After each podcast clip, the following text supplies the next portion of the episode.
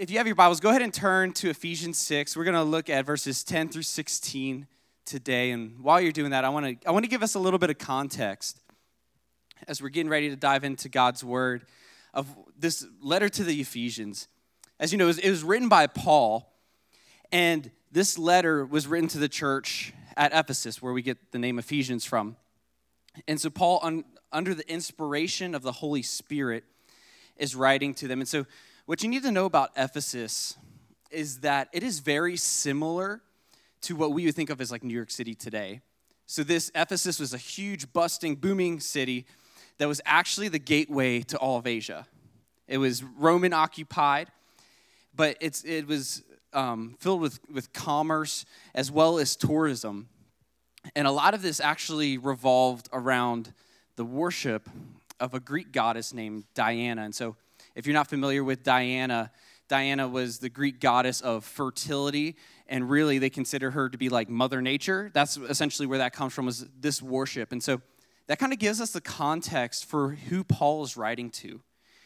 He's writing to a church that is conflicted about what is worship. There's all these different ideologies, all these different things that are going on around them that are trying to distract them from Christ. And so in the book of Acts, we actually are told of a story of where Paul goes and he brings the gospel to Ephesus. And while there, people begin to hear the word and, and they begin to put their faith in Jesus. And those who sell these idols and who kind of are like the tour guides of, of the time, they really hate Paul. because all of a sudden, hey, our whole livelihood is based off of people worshiping Diana and I get to sell these little like action figures of her. And so you're ruining my business, bro. And so they get so mad that they actually take Paul into the center of the city and they begin to beat him and they stone him. And they assume that he's dead, so they actually drag him out of the city and leave him outside the gates. But Paul, the next day, waking up from basically being dead, gets back up, pulls himself together, you know, spits the blood out of his mouth, whatever's next, and goes back into the city and preaches again. Come on, talk about faith. Yes. So this is this is what happens and this is essentially how the church got started. It was on Paul's broken bones that the church at Ephesus was founded and that's who he's writing to. And so at this time, Paul is actually writing to Ephesians who are Roman citizens from a Roman jail cell. So, in, as you read through the passage, he says, Remember me, like, remember me in my chains that I'm here for your sake. I'm here for the sake of the gospel. And so, it's from a jail cell that he's writing to the church. And lastly, he wants us to know who our battle is against. You know, we've been in this Battle Ready series, and he wants us to know who our fight is up against, and he wants us to know that we do not fight alone. And so, in this fight, we got to remember that Paul's not writing to one soldier. He's not telling one soldier, put on the armor. He's writing to an army. And he says, Come on, army of God, it's time for us to suit up. Not just one of us, but all of us. And so, that's the context that we have as we read through this. But will you pray with me real quick before we, we dive into the word? Father God, Lord, we thank you for this morning. God, we thank you that we get to be in a country of great freedoms. And Lord God, that we get to come, we get to worship you. Where not all of our brothers and sisters around the world get these same freedoms and privileges today. God, we remember them today, and we ask that you would give them grace, give them peace, God, in the midst of their persecution. And Lord God, we thank you for what you're doing in our communities. Lord, we're believing that because the church is here, that heaven is going to be made more crowded because of us. So we love you, God. Let me speak your words today and not my own. In Jesus' name, amen. Amen. So if you have your Bibles, we're going to look at Ephesians 6 and start in verse 10, go through 16. It says, Finally, be strong in the Lord and his mighty power. Put on the full armor of God so that you can take your stand against the devil's schemes. For our struggle is not against flesh and blood but against the rulers, against the authorities, against the powers of this dark world, and against the spiritual forces of evil in the heavenly realms. Therefore, put on the full armor of God, so that when the day of evil comes, you may be, may be able to stand your ground, and after you have done everything to stand. Stand firm then with the belt of truth buckled around your waist, with the breastplate of, righteous, of righteousness in place, and with your feet fitted with the readiness that comes from the gospel of peace. In addition to all these, take up the shield of faith with which you can extinguish all the flaming arrows of the evil one. And that's what we're going to be looking at today is a shield of faith. And so just to recap what we've already learned so far is we're in part 4 now of our Battle Ready series. The first week Pastor John shared about the belt of truth and how the belt is what holds everything together. Truth is what gives us ground in our life. And then Pastor Ryan shared about the breastplate of righteousness and how righteousness is there to guard our hearts. And then last week, Christian shared about peace, how the shoes of the gospel of peace give us, um, they, they help us to stand firm in the midst of the trials that we will face. And so today, we're looking at the shield of faith. We're looking at faith and how faith helps us to push forward even in the moments where we should probably have lost hope. And so that's where we're going to be taking a look at but I don't know about you guys. Are, are you guys enjoying this series so far? I hope so. I hope you found that it's, it's helpful, that it's been, there's been some practical things. I know that it's helped me because I don't know about you, but it seems just about like everybody I know, including myself, has really just been waylaid over these last few months, this, la- this past year. Someone, amen, yeah, that's right. And, but what it does is it reminds me that the battles we face are not with people, but they're spiritual. Did you know that today? That the things that we face, they're not with people, but they're spiritual. And for us, I mean, I think that we could we could underplay it, we could overplay it.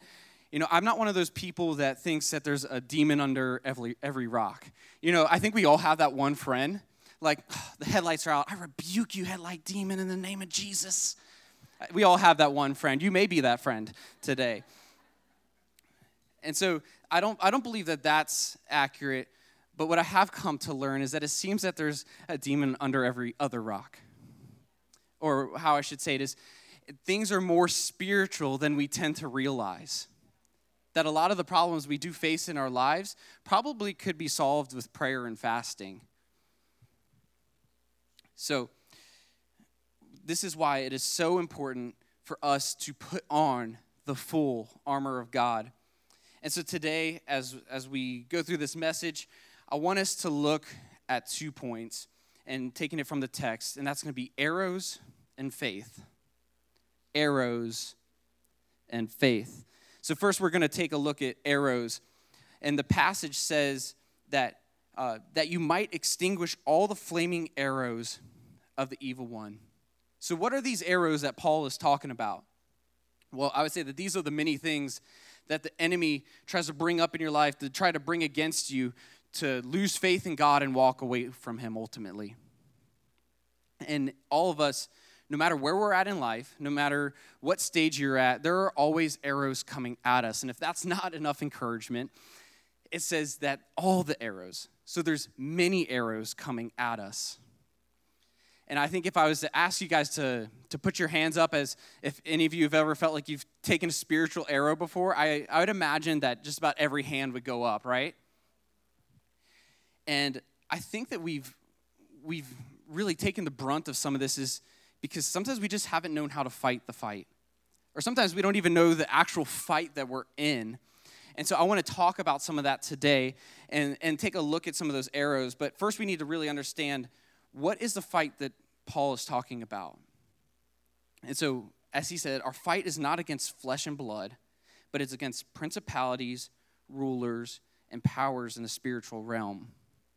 And that might be a little bit different for some of you, but there is a spiritual realm. It's, it's things that we can't see. There's things that go on. There's, um, there is such thing as Satan, which, quick nerd note, is that he is actually never really given a name in the Bible. We've thought of the name like Lucifer or Satan is like a proper noun, like it's his actual name. But it's historically it's actually not. He's never given a name in the bible. He's always called the thief the deceiver the evil one the enemy.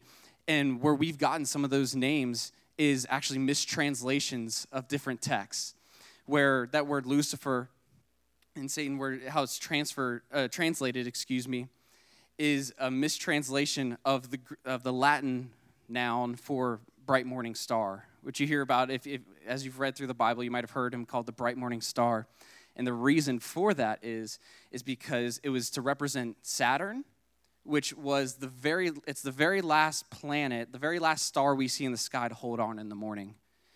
So even though the light has come and has conquered the night, the bright morning star is the last one to keep rebelling against the day.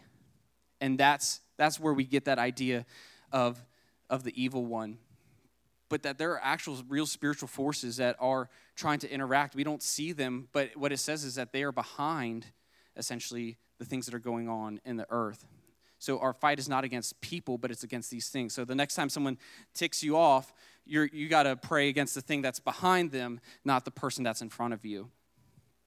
So, but Jesus said this in John 10 10. He says, The thief comes only to steal and kill and destroy. I have come that they may have life and have it to the full.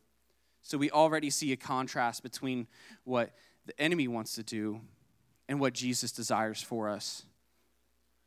So there's many different arrows that I would say that the, that the enemy does try to throw at us. And so I, there's a lot, we could spend all day talking about them, but I'm just going to hit just a few of them that I think kind of summarize up most of them together.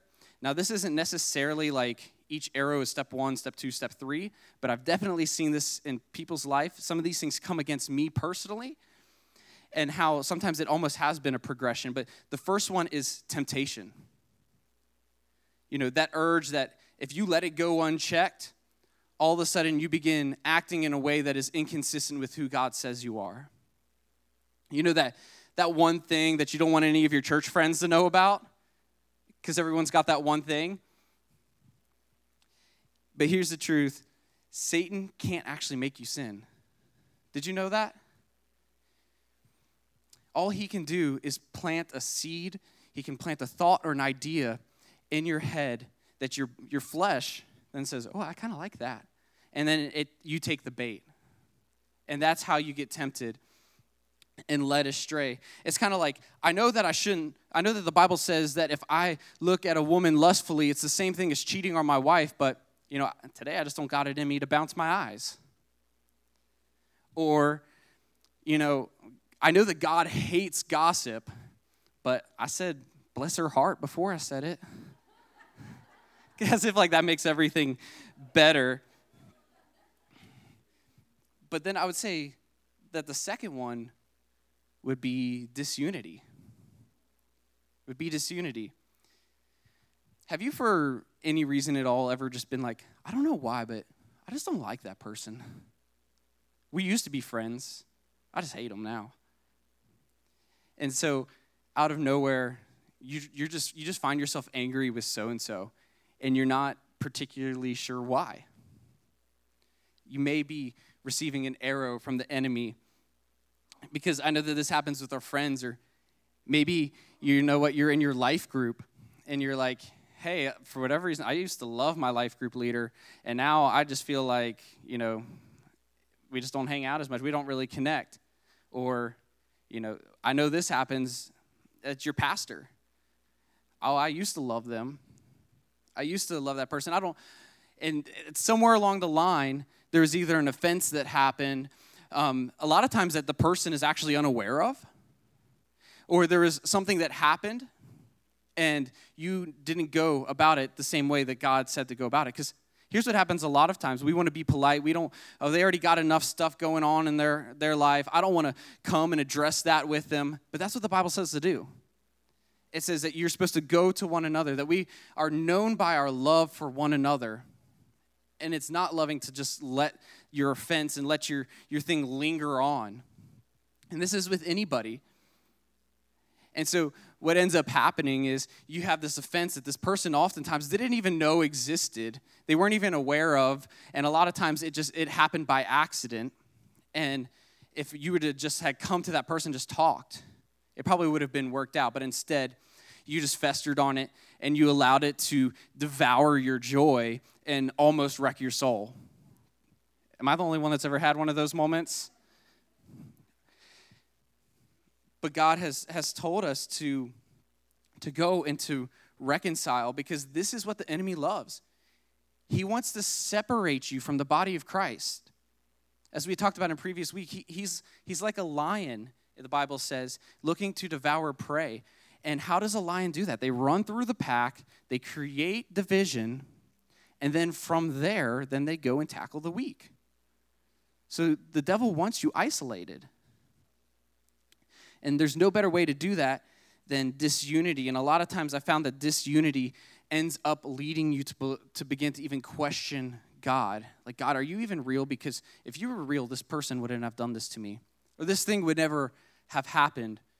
Which leads us to the third temptation, excuse me, the third arrow, which is unbelief. Unbelief. For whatever reason, you begin to doubt all the things that God has done in your life and you chalk it all up as if everything that's ever happened to you, all the good, all these different things, was just random circumstances. As if there was enough coincidences in the world to fix you or I. Because the coincidences that happen to us, they're unintentional. They could never fix us.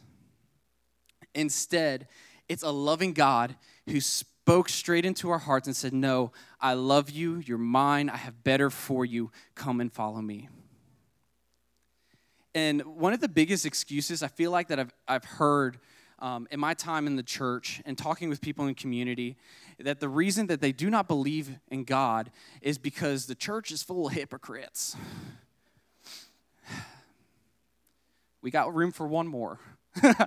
but but no, but seriously, that word hypocrite, I think that we've lost the meaning of what that really is. Did you know that hypocrite was actually an ancient theater term? And it was one who played multiple roles in a show, one who would wear a mask. And so it's not someone who's who, who's struggling to live up to the, the standards that God has set.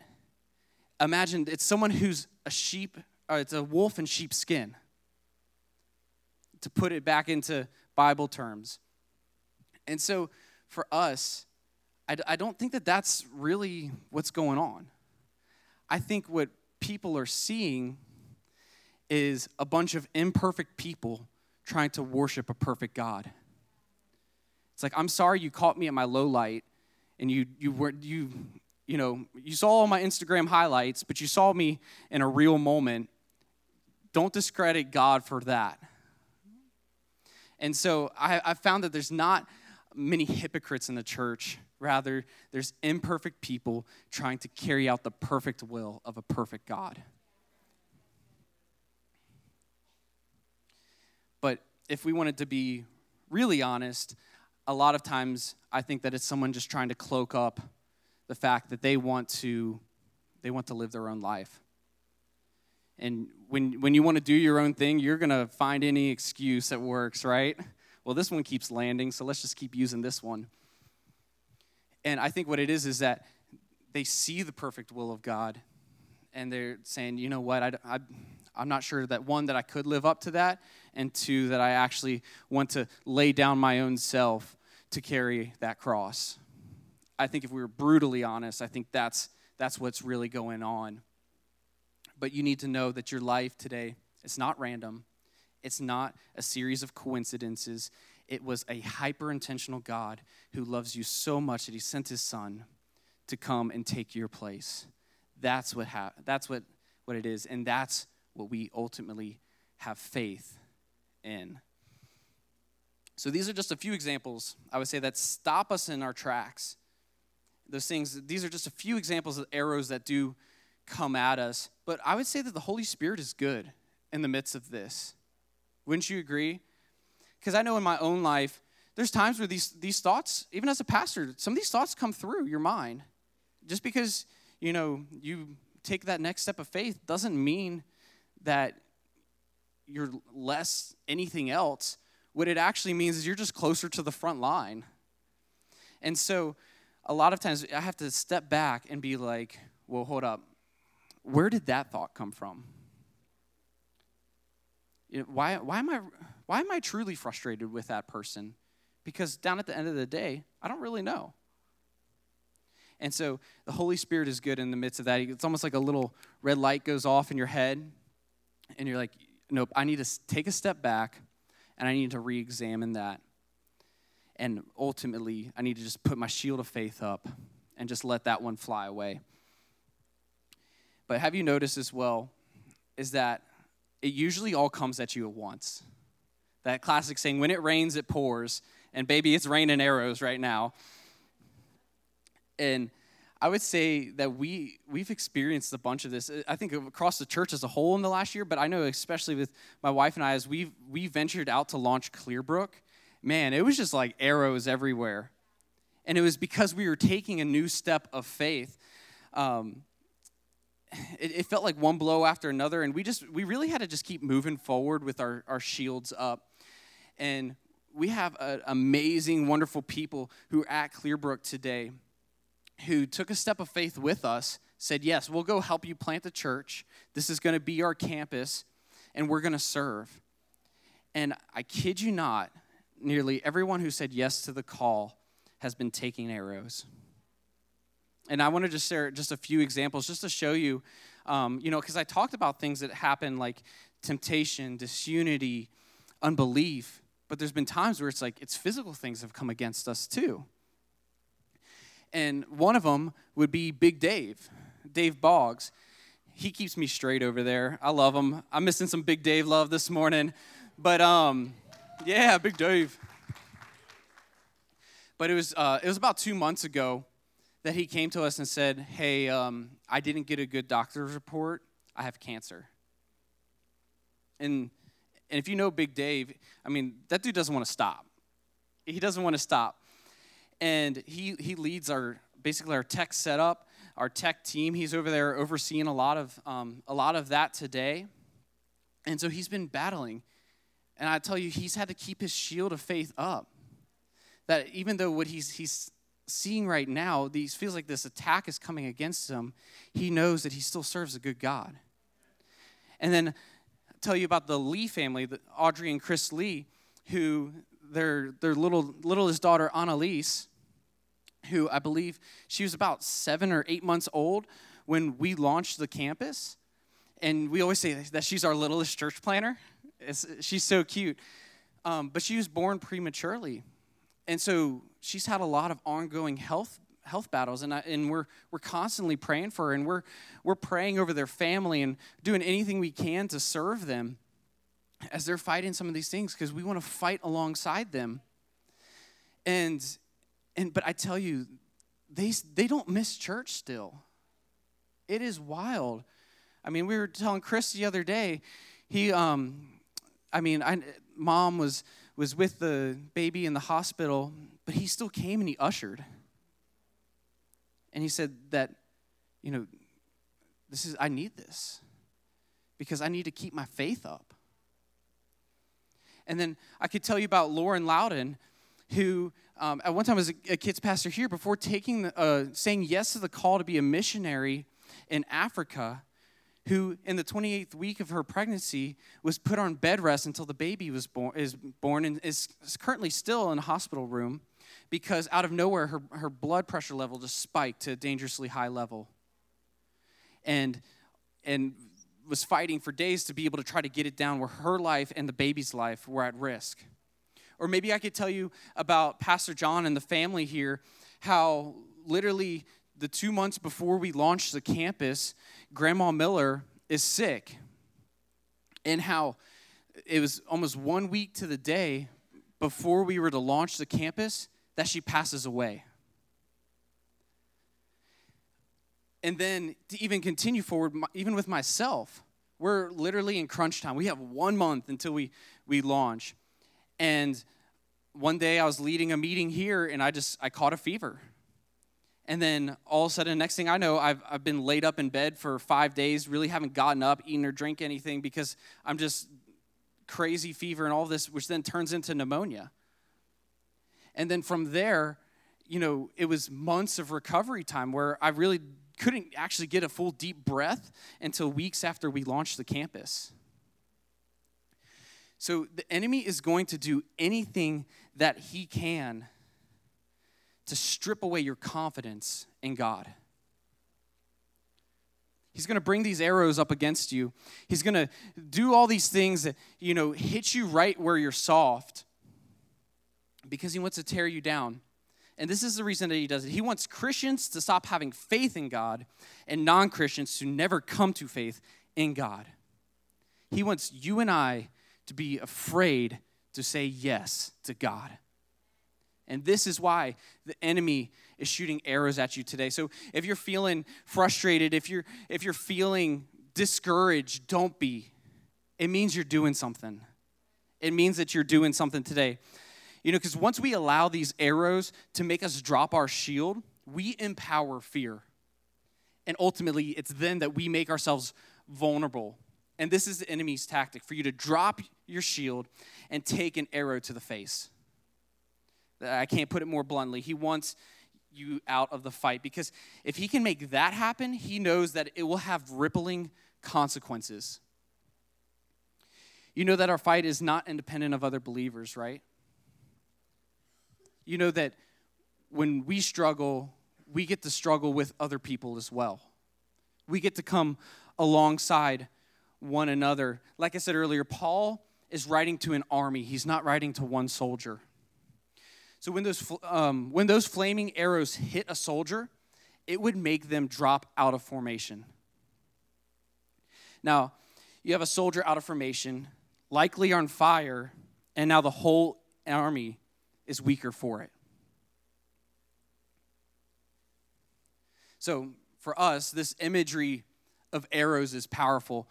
This would really have evoked the same fear. Like, if you can put yourself in this headspace that you're out on the battlefield and the crosshair of snipers today. This would have been about, like, you know, translating it back in time some. This would be about the same thing. So, nearly every army of Rome used these flaming arrows. And that's the, that's the imagery that Paul's trying to bring in. All the enemies of Rome used flaming arrows. So they would dip their arrows down in what they would call pitch. It would be something like a tar or something that was flammable. They'd light them on fire and then just start shooting them out. And so, in a lot of ways, if you've ever heard like a, a Molotov cocktail, like this is essentially what they're they're throwing out. And so, so when it hits you, not only would you get pierced, but it was likely that your clothing or your skin or whatever else would get this substance on it and it would just set you on fire. And so ultimately, it would take you out of the fight.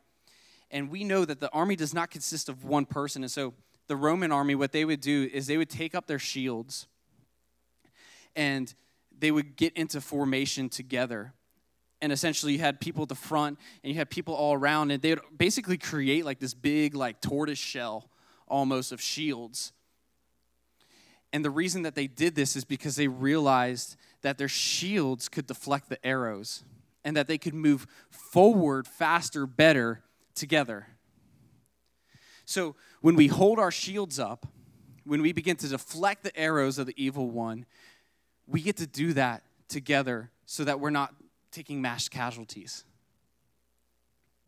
So, for us, it's important that we stay in formation, that we can move forward. And I think that this is a great analogy that reminds us that we are better together. We are better together.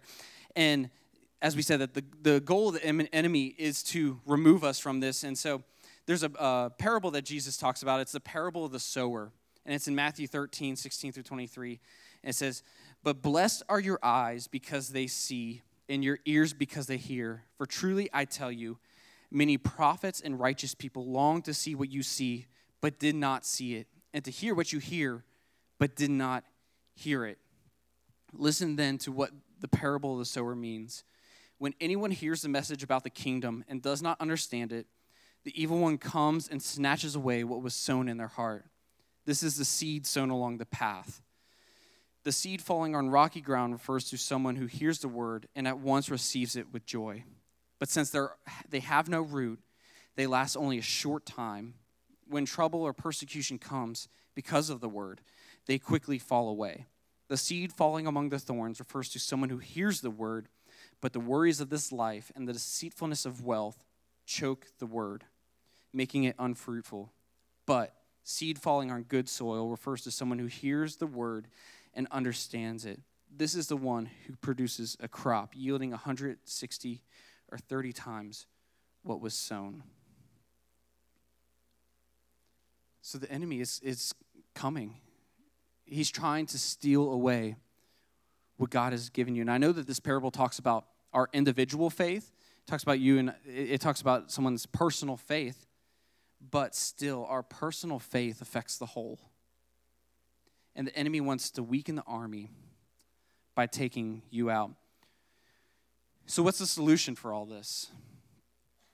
It's, it leads us to our second point is faith. It's the shield of faith. And faith is simply this confidence that what has been promised will come to be. Hebrews 11 1 says it this way it says, Now faith is confidence in what we hope for and assurance of what we do not see. So faith happens then in the in between. It happens in between. And what I mean by that is it happens in between when the promise was started and when the promise is complete. And so for us, it's a confidence that, that along the journey, faith empowers you to continue to push forward, even though you can't quite see the end yet. Even though I don't know what stands over here, I still have faith that it's going to come to pass. And I want to be clear it's, it's not faith in the promise, it's faith in the promiser. We don't have faith in, in these things and in between, but we have faith in the person who's going to guide us from point A to point B. And so we go through life trusting in so many things. You know, today you got in your car, you trusted that those driving around you would not hit you on the way here, which is a miracle on 81. You came into church this morning and you grabbed a cup of coffee in faith, believing that it was going to be good. Yes, right. Caffeine crew. You, you came in today and you sat on a chair believing in faith that it was going to hold up your weight. But what about when the arrows begin to be shot at you? Will you have faith, even though you see these things coming at you, that the God who made the promise will see it to completion over here? Even though this whole way I'm marching forward, I got my, I got my shield, God's gonna see me to the finish line. Do you have that kind of faith today? And that's where Paul says, take up the shield of faith. And what was wild about this Roman shield, whoever did made these, they did a really great job. Can, like, can we just give them a round of applause? Because this is all made out of styrofoam, if you believe it or not.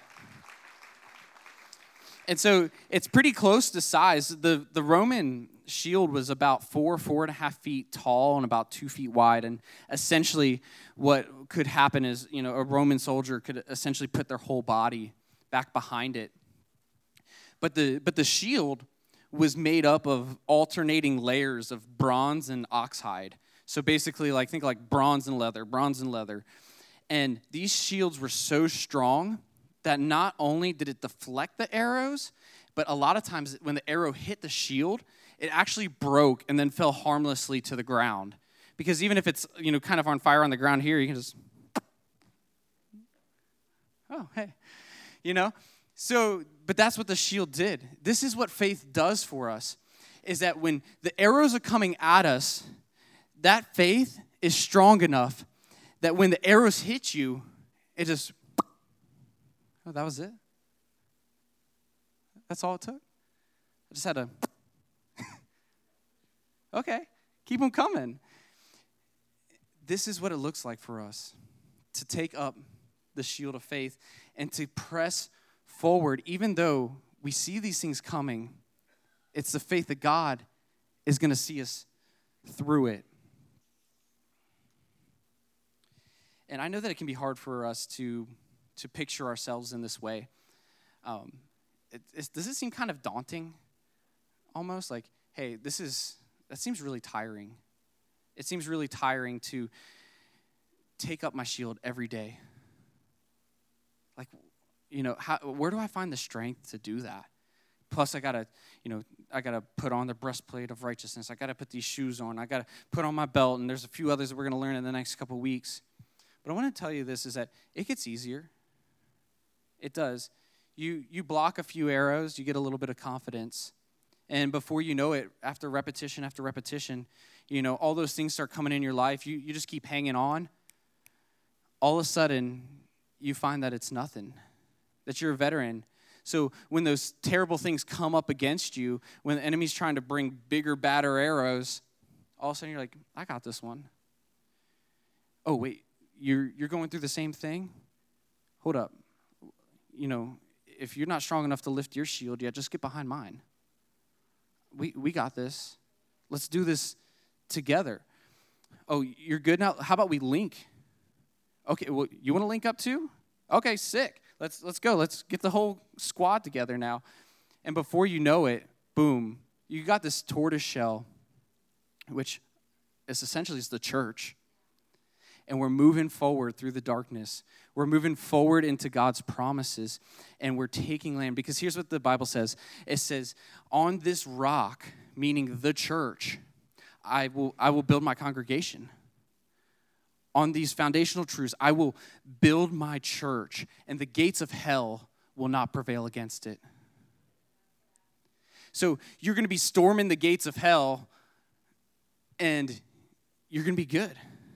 And we're going to be taking back what the enemy has stolen. He's come to steal, kill, and destroy, but he didn't know that there was an army of God who was ready to deflect his arrows and take back what he stole. Because the Bible says that whatever the enemy has stolen, that God is going to replace sevenfold. Come on. We have good promises to stand on. And so I want to begin to wind down with this. We have great examples of this faith that have gone before us. And so Hebrews 11 2 through 16. You know, we just read Hebrews 1 1, which says that now faith is the confidence in things hoped for, the assurance of things not seen. And this is the continuation of that. It says, This is what the ancients were commended for. By faith, we understand that the universe was formed at God's command, so that what is seen was not made out of what was visible. By faith, Abel brought God a better offering than Cain did. By faith, he was commended as righteous when God spoke well of his offering. And by faith, Abel still speaks, even though he is dead. By faith, Enoch was taken from this life so that he did not experience death. He could not be found because God had taken him away. For behold, so for before he was taken, he was commended as one who pleased God. And without faith, it is impossible to please God because anyone who comes to him must believe that he exists and that he rewards those who earnestly seek him. By faith, Noah, who, when warned about the things not yet seen, in holy fear built an ark to save his family. By faith, he condemned the world and became the heir of the righteousness that is in keeping with faith. By faith, Abraham, when called to go to a place he would later receive as his inheritance, obeyed and went, even though he did not know where he was going. By faith, he made his home in the promised land like a stranger in a foreign country. He lived in tents, and as did Isaac and Jacob, who were, who were heirs with him of the same promise. For he was looking forward to the city with foundations, whose, care, whose architect and builder is God. And by faith, even Sarah, who was past childbearing age, was enabled to bear children because she considered him faithful who had made the promise. And so, from this one man, he, and he, as good as dead, came descendants as numerous as the stars in the sky and countless as the sand of the seashore. All these people were still living by faith when they died. They did not receive the things promised, they only saw them and welcomed them from a distance, admitting that they were foreigners and strangers on earth. People who say such things show that they are looking for a country of their own. If they had been thinking of the country they had left, they would have had opportunity to return. Instead, They were longing for a better country, a heavenly one. Therefore, God is not ashamed to be called their God, for he has prepared a city for them. Church, do not give up faith, for faith sees what the eyes cannot. And I know that we're all walking through some, some real things today. And that's not to discredit that in any way. But if we were to continue to keep reading this chapter, if, if we had all day, we could, we could listen to stories about those who conquer kingdoms, those who um, received back dead loved ones, those who saw great miracles. But we would also hear about those who were tortured, who were persecuted, who were sawn in half, and were exiled out of the lands promised to them. So, what, is, what does this mean for us? In every circumstance, we press onward with faith as our shield. And this is what you need to do. When, when temptation rears its ugly head, when disunity steps in, when unbelief tries to preach against the knowledge of God, you need to put your shield up. That's not what God's word said. I know that this is what it looks like, but God promised something better.